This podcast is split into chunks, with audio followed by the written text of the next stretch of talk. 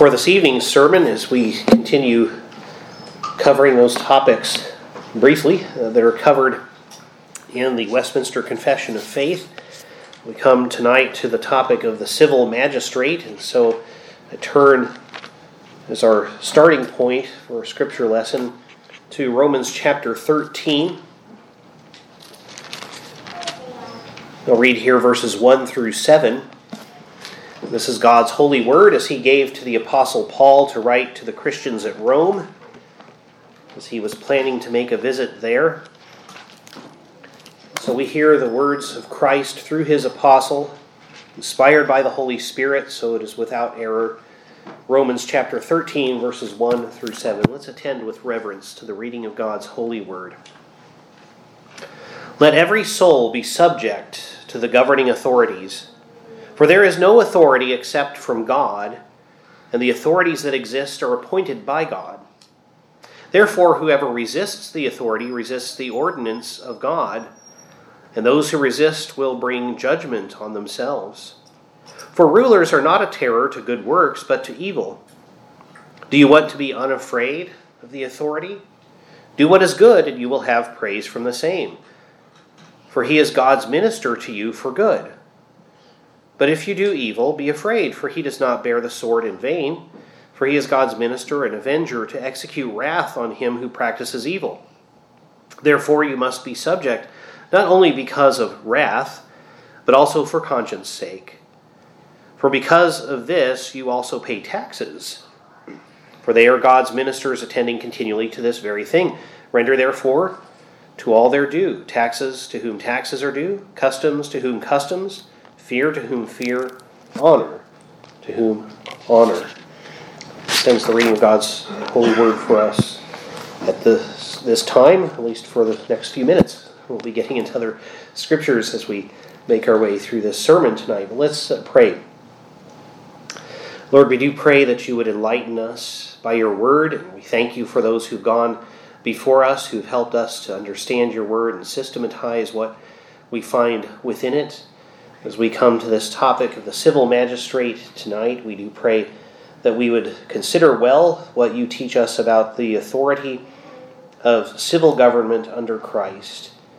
We pray that you would help us to submit properly to those things to which we should submit, but also to discern well when we ought to resist abuse of authority.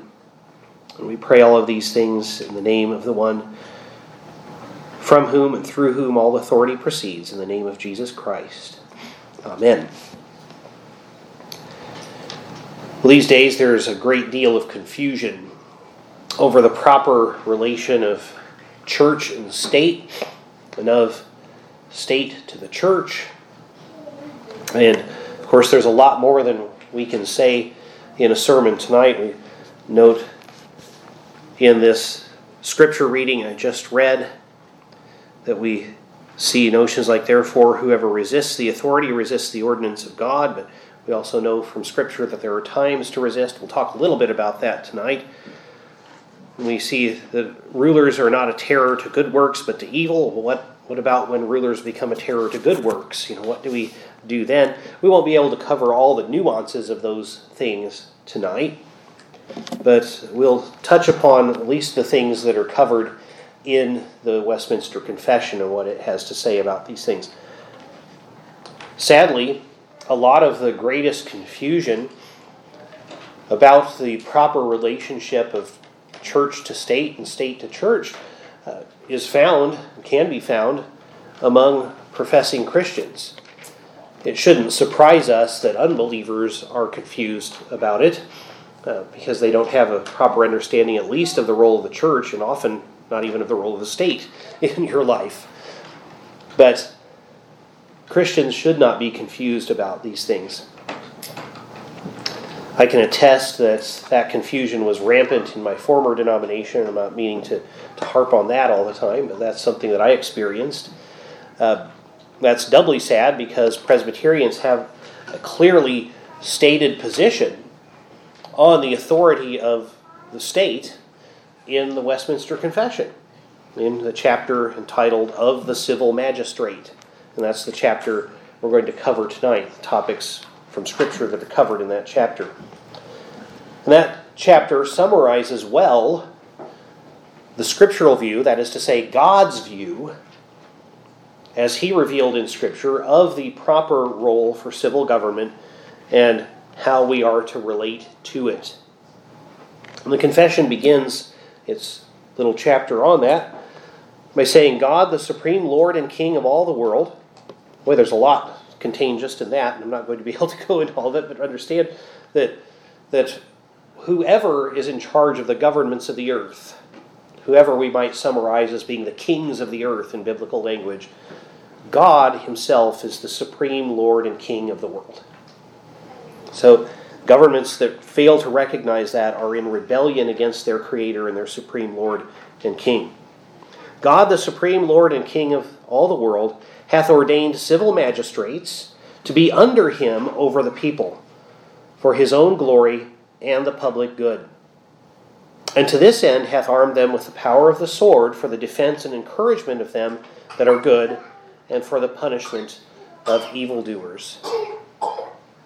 So, as Christians, we're not permitted to be anarchists, for example, to say that uh, we ought not to have any government or any restraints on individual freedoms.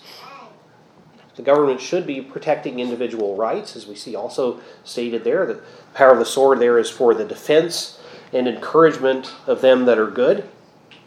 It's supposed to be defending your freedom.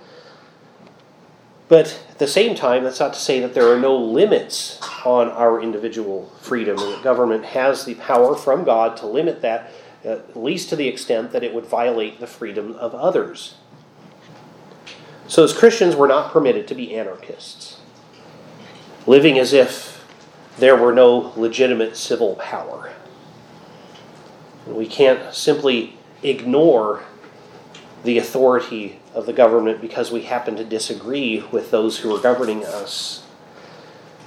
The book of Judges repeatedly laments over a time when civil government was not stable and thus, as the, the book says several times toward the end of the book, every man did what was right in his own eyes. In those days, there was no king in the land. Every man did what was right in his own eyes. And of course, there's more that we can dig in and imply in that, or see implied in that statement, that there was no king in the land, because in those days, God was to be considered the king of Israel. And people were ignoring his kingship. And there was no human king under God to bring that order, and the various tribes were not heeding their elders, or their elders were wicked, and so every man just did what was right in his own eyes. And we see in the book of Judges things getting progressively worse and worse as every man did what was right in his own eyes. The society becomes more chaotic, more wicked. Our need for civil government stems from certain basic truths. Number one, God created us to live in an orderly society. He did not create us simply to, to be uh, living anarchically, chaotically. Genesis 1:28 commands mankind to subdue the earth and have dominion. And that implies organization and rule. In other words, government. If the fall had never happened, Adam would still be alive and he would be the head of one giant family. And we would have a government that stemmed from God to the head of the family and then out to other heads of different branches of the family, perhaps. We can speculate as to how that would happen. But there would be order. The second thing that we find, second basic truth that we find, is that all existing governments have the right to rule from God. If God established a government, then it has a certain right to rule. Now, sometimes there are usurpers and things like that, and it becomes complicated because of sin. People taking authority that doesn't belong to them. But legitimate government has legitimate authority from God. Romans 13:1 There is no authority except from God. That authority exists, and every authority that exists has been instituted by God. Let every soul be subject to the governing authorities, for there is no authority except from God, and the authorities that exist are appointed by God, as it is here in the New King James Version. And the third principle we see is that since the fall of mankind into sin, since our fall from our innocent state, government is even more necessary, in a sense, to restrain human sin in order to punish evil and reward good. As Romans 13, 3 and 4 tells us, as we just read. For rulers are not a terror to good works, but to evil. Do you want to be unafraid of the authority? Do what is good, and you will have praise from the same. For he is God's minister to you for good. But if you do evil, be afraid, for he does not bear the sword in vain, for he is God's minister and avenger to execute wrath on him who practices evil. So there's to be a restraint on evil. And it's telling that after a time when God was so disgusted with mankind's wickedness, and especially with violence, as we see in Genesis, that he brought the flood upon the earth, one of his first commands to Noah after the flood was to say, if man sheds the blood of man, by man his blood shall be shed. That's an implication of government authority to carry out capital punishment for wanton murder. So there's the implication then of government there, of course, and the power of the sword being held by that government.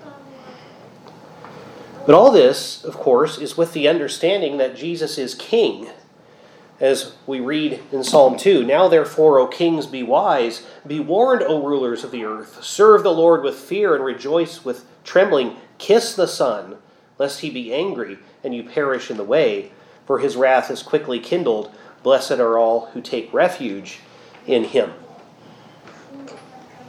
So, all this is with the understanding that God is supreme, and Christ, being the mediator between God and man, is supreme over the kings of the earth. So here, Paul in Romans 13 is talking about the ideal situation in which rulers are not a terror to good works. And, and it doesn't require that a ruler be a believer in Jesus Christ, that he could still be a terror uh, to those who do evil and not to those who do good, in the general sense of those terms. Now, we do have as we'll deal with briefly here in a bit, the, the uh, problem that we have to deal with in this fallen world sometimes of rulers being a terror to good works and being promoters of evil. But ordinarily, they should be a terror not to those who do good, but to those who do evil. But even then, if they are not recognizing the lordship of Christ over them, they're in rebellion. And they're told by God in Psalm 2 Kiss the Son, lest he be angry and you perish in the way. Your government will not survive unless it submits to Jesus Christ. For his wrath is quickly kindled. Blessed are all who take refuge in him. In Matthew 28 18, Jesus doesn't tell us that all authority except over governments of the earth has been given to me. No, he simply says, all authority in heaven and on earth has been given to me. Of course, that means the nations belong to him, and so he tells his disciples, Go therefore, because I have that authority, and make disciples of all the nations. They all belong to me. I can do what as I please with them. I can call whomever I want out of them. But implied there, of course, is that he has all authority over the governments of the earth. 1 Timothy 5:16 and Revelation 19:16 call Jesus King of Kings and Lord of Lords. He is not unrelated to the governments of the earth. It's not as if Jesus is the king and head of the church, and then the secular state doesn't have any responsibility toward him whatsoever. No, the secular state has a responsibility to bend the knee to Christ Jesus. Also, Ephesians 1:22 reminds us that all things have been put under Christ's feet. So not just some things, all things. And that includes earthly governments. So, any civil government which does not acknowledge Christ as king is, in fact, in rebellion against its rightful ruler. And Christians have a serious responsibility. Yes, on the one hand, as Paul says there in Romans 13, you submit to them, as we'll see with a couple of caveats here, insofar as they don't command you to disobey God, right? But you submit to them, but that doesn't mean that you go along with every rebellion that they have against God. You still have the responsibility to call them to repent. Call them to account and to repentance to bend the knee to Christ. And that includes the United States of America. That isn't too surprising to Christians these days, but there was probably a time some decades ago when it was hard for Christians to think that America's doesn't uh, that America ever does anything wrong, that we that we uh, might need to call our government to repentance.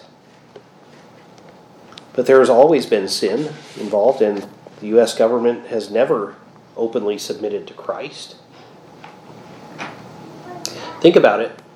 If we believe that, uh, what we claim we believe, that is, if all things are under Christ's rule, if it's idolatry and blasphemy to claim anything is outside of his rule and not under him as King of kings and Lord of lords, if God created all things and all authority is from him, then what does that say about any government, even one we like generally, that does not acknowledge him for who he truly is?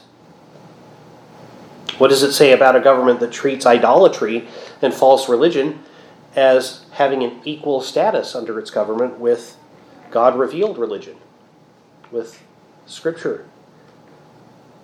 Or these days, we might even argue often with greater respect than Christ honoring religion.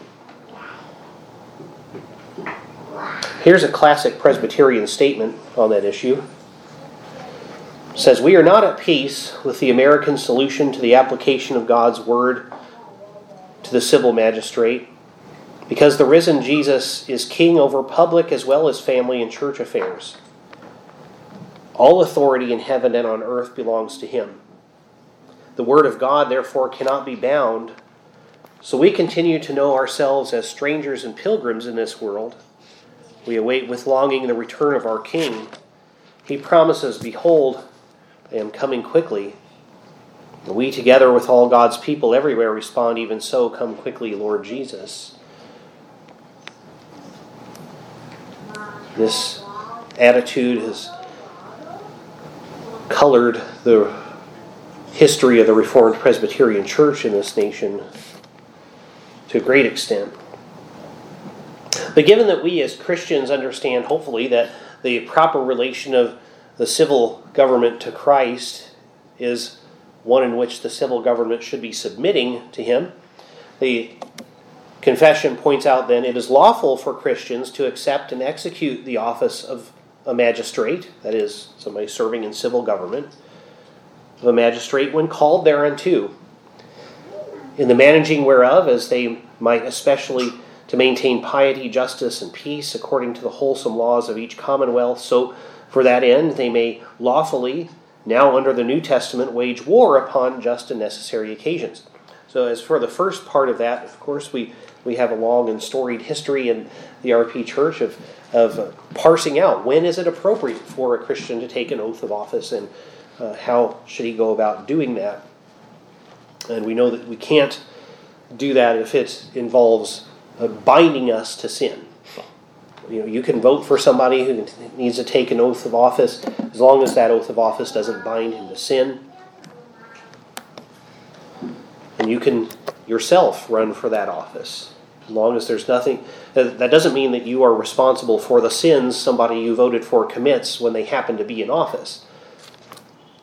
But if, in order to attain that office, they must sin, in order to carry out the duties of that office, they must sin, and you know that, then of course you're implicated in that. You're partly responsible for it. And the same would be true, of course, if you were running for that office.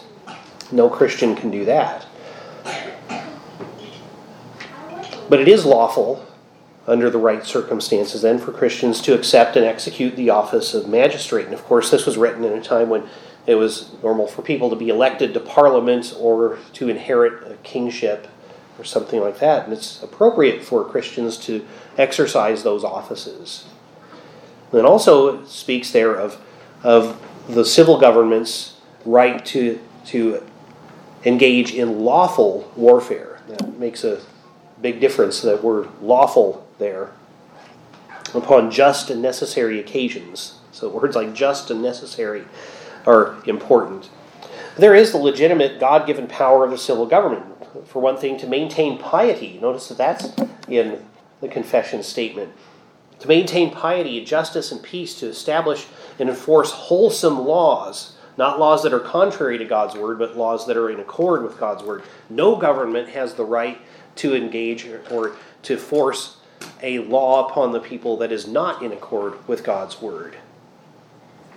In 1 Timothy 2 2, we are to pray for civil magistrates. Paul says, so that they will help us lead peaceful lives, quiet and godly and dignified.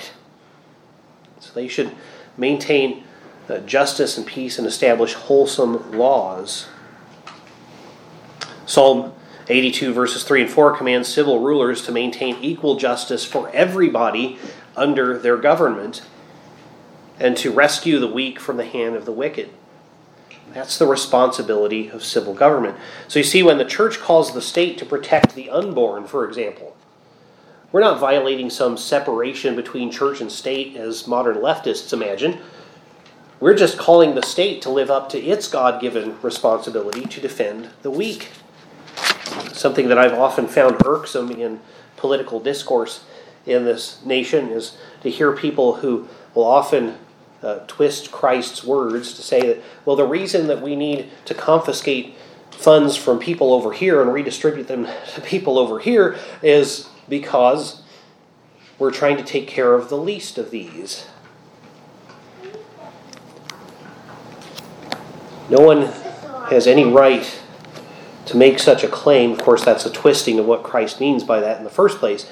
But I'm not even going to have a discourse with you about caring, caring for the least of these if you have no qualms about unborn children being killed with the permission of the government or even often with its collusion.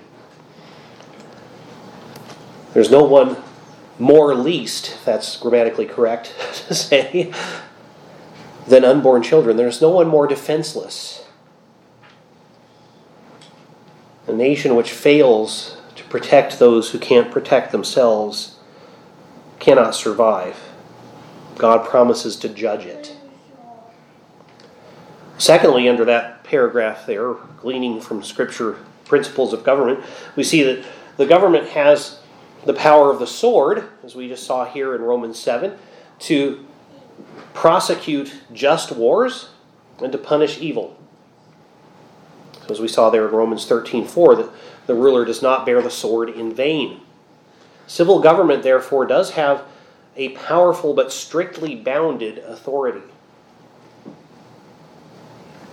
The power of the sword is the power to compel behavior. Do this or else, right? They do not have the right to go beyond those strict bounds that God has given, and we do have the right to hold them accountable when they go beyond their bounds. They cannot be the church, nor can they directly govern the church. That's the heresy known as Erastianism, the, the belief that the civil government has authority directly over the church, so that, for example, being the King of England makes you the head of the Church of England. But keep in mind, the men who wrote this confession saw no inconsistency with that position and the fact that they were actually involved, or people that they were allied to, were actually involved directly in a war against their own king. This was during the English Civil War. The Westminster Assembly was called by the Parliament, which was in a war against its own king. A king who had tried to rule the church in Scotland against the will of the church, and who had now prosecuted a war against the Parliament who was resisting it. Well, the confession says, in connection to those things, the civil magistrate may not assume to himself the administration of the word and sacraments. So the power is of the sword is given to the civil government. That has power over, uh, to simplify it, we often say, over the, the physical needs of people, whereas the church has authority in the realm of spiritual needs. That's in some ways an oversimplification, but that's a good starting point. But as the confession says, the civil magistrate may not assume to himself the administration of the word and sacraments or the power of the keys of the kingdom of heaven. So the civil magistrate doesn't get to decide who's a church member, uh, who who is disciplined by the church and how and when, uh, who gets to be a minister, that sort of thing. That's there's a long history there of, of uh, especially in the United Kingdom, in the kingdoms of Scotland and England, especially of how the government has interfered oftentimes in who gets to the decisions of who gets to be a minister and that sort of thing, who gets to be disciplined or not by the church. And the confession, you're saying, no, no, you don't have any say in that whatsoever, simply because you're the king or some agent of the king or of the civil government or member of parliament, doesn't mean that you have any authority in the church in that sense. Famously, King James VI who, of Scotland, who became King James I of England, received a speech from Andrew Melville, the famed preacher, who told him that there were two kings and two kingdoms in Scotland, and that King James VI was the head of the state under Christ, but that didn't make him anything but a member of the church. That didn't give him any authority whatsoever as an elder, certainly not as a head of the church. So the confession says here the civil magistrate may not assume to himself the administration of the word and sacraments or the power of the keys of the kingdom of heaven, yet he hath authority, and it is his duty to take order that unity and peace be preserved in the church, that the truth of God be kept pure and entire that all blasphemies and heresies be suppressed, all corruptions and abuses in worship and discipline prevented or reformed, and all the ordinances of God duly settled, administered, and observed. For the better effecting whereof he hath power to call synods, to be present at them, and to provide that whatsoever is transacted in them be according to the law of God. I actually cut off my quote here so I don't. I should note that our testimony as Reformed Presbyterians actually rejects most of that paragraph I just read to you. so uh, here's, here's how much we actually still uh, assume to be the law and order of the church, and even part of the fundamental law of the church. The civil magistrate may not assume to himself the administration of the word and sacraments or the power of the keys of the kingdom of heaven the rest of that that I just read, we understand not quite to be in accord with Scripture. We disagree with the Westminster Assembly on that point, or on those points, simply because we uh, don't believe, we believe that in terms of recognizing what is a blasphemy and a heresy is not within the realm of the authority of the power of the sword, but only within the power of the keys. Now, determining how worship is to be done, that's, that's the church's authority under Scripture and not the authority of the state.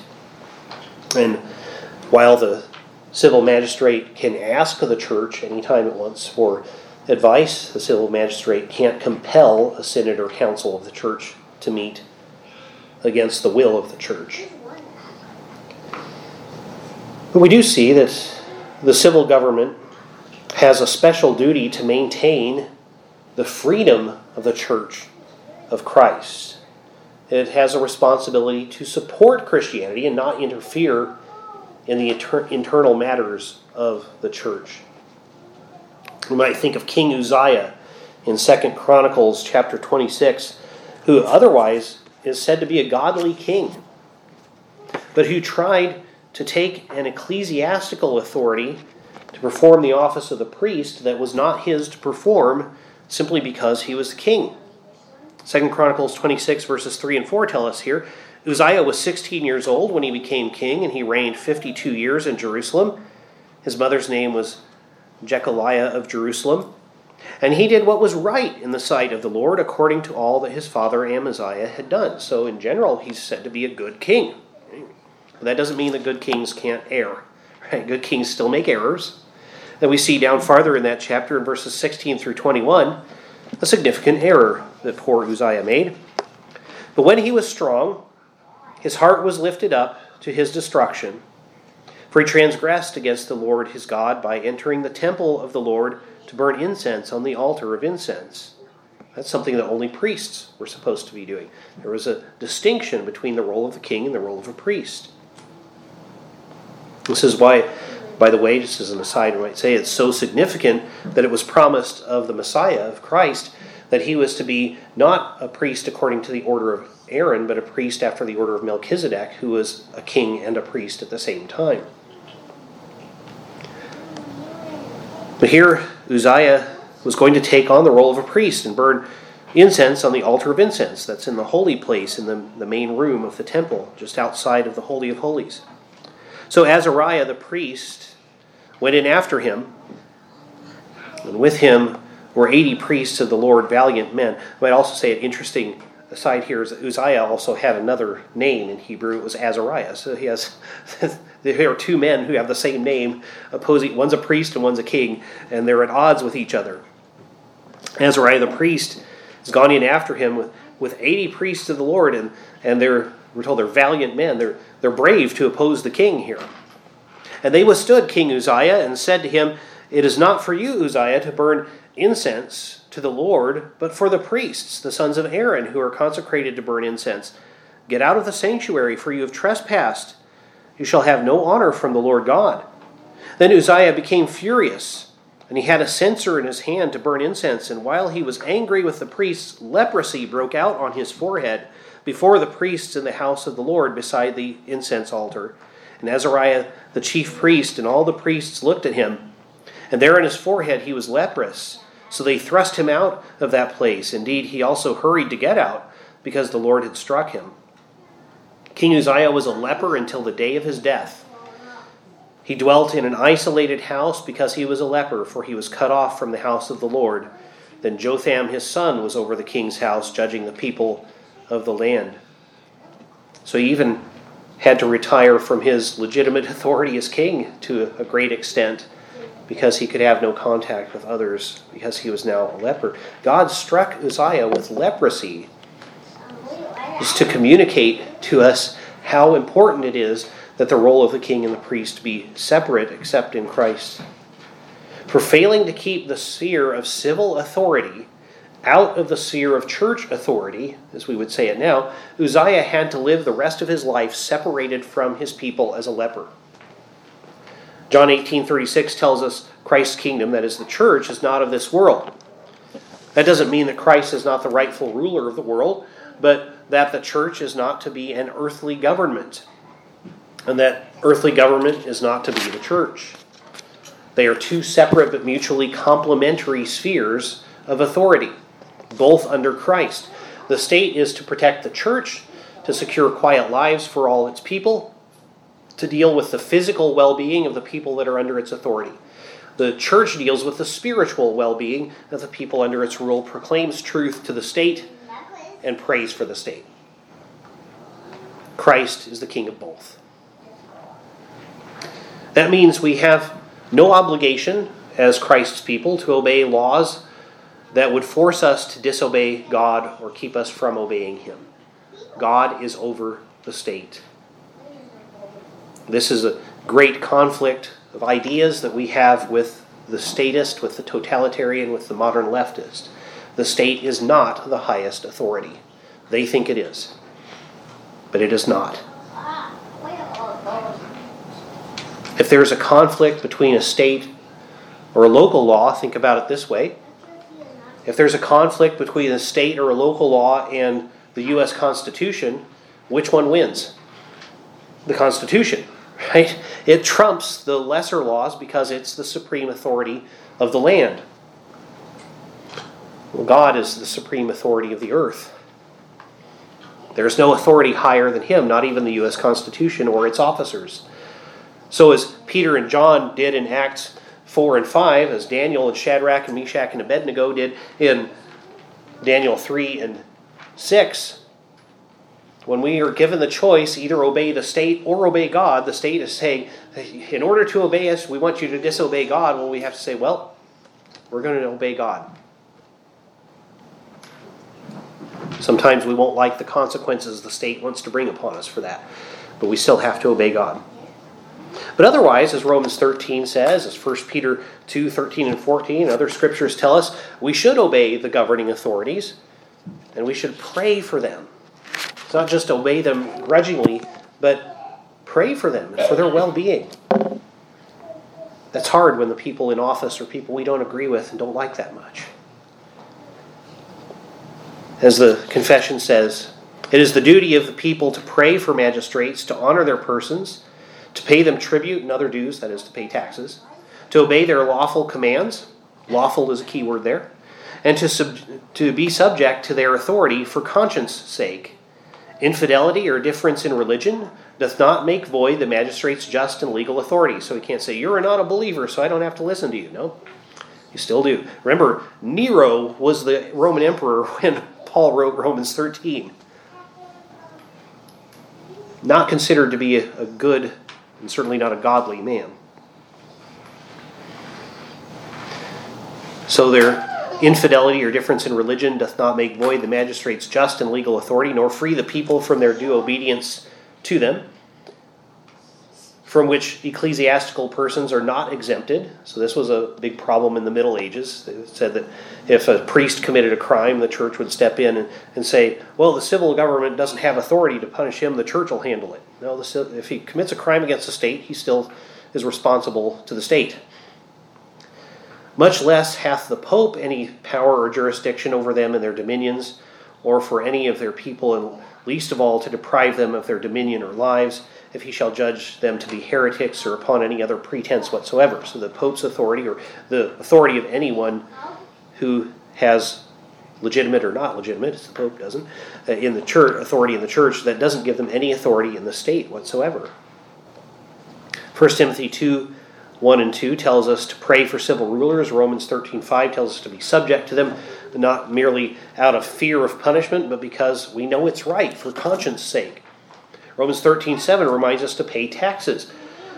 And as we reject the civil government's attempts to rule the church, we have to also resist any church officers' attempt to rule the state, as the popes have claimed the right to do. So both the church and the state are legitimate authorities under the kingship of Jesus Christ. They each have their own sphere of influence, and those are separate spheres. They have areas of authority that Christ has given to them. The church has the responsibility to proclaim the truth, and the state has the responsibility to act on that truth, defending the weak, rewarding godliness, punishing wickedness. To that end, we should choose only godly leaders as we have the opportunity to choose in our nation, those who will listen to God's word as it's rightly preached. There are scriptural indicators that I believe there will come a day when the church and the state are both rightly governed by Christians. And in that day, they would work hand in hand, mutually supporting each other, but in their separate roles, keeping their roles separate under Christ. But no governing authority, whether in the church or the civil government, that fails to bow to Christ as king is going to survive to that day. As we read, as we read in Psalm 2, kiss the Son, lest he be angry and you perish in the way. But blessed are all who take refuge in him. So submit to legitimate authority, but ever submit to Christ above all. Well, let's pray. Lord, we do look forward to a day when your word will cover the earth as the waters cover the seas, as we prayed earlier. Until then, keep us faithful to call the state to its legitimate realm of authority, to live up to its responsibility. May the church do the same, for we pray in the name of our mediator, the only king and head of the church, and the one who is the King of kings and Lord of lords, in the name of Jesus Christ. Amen.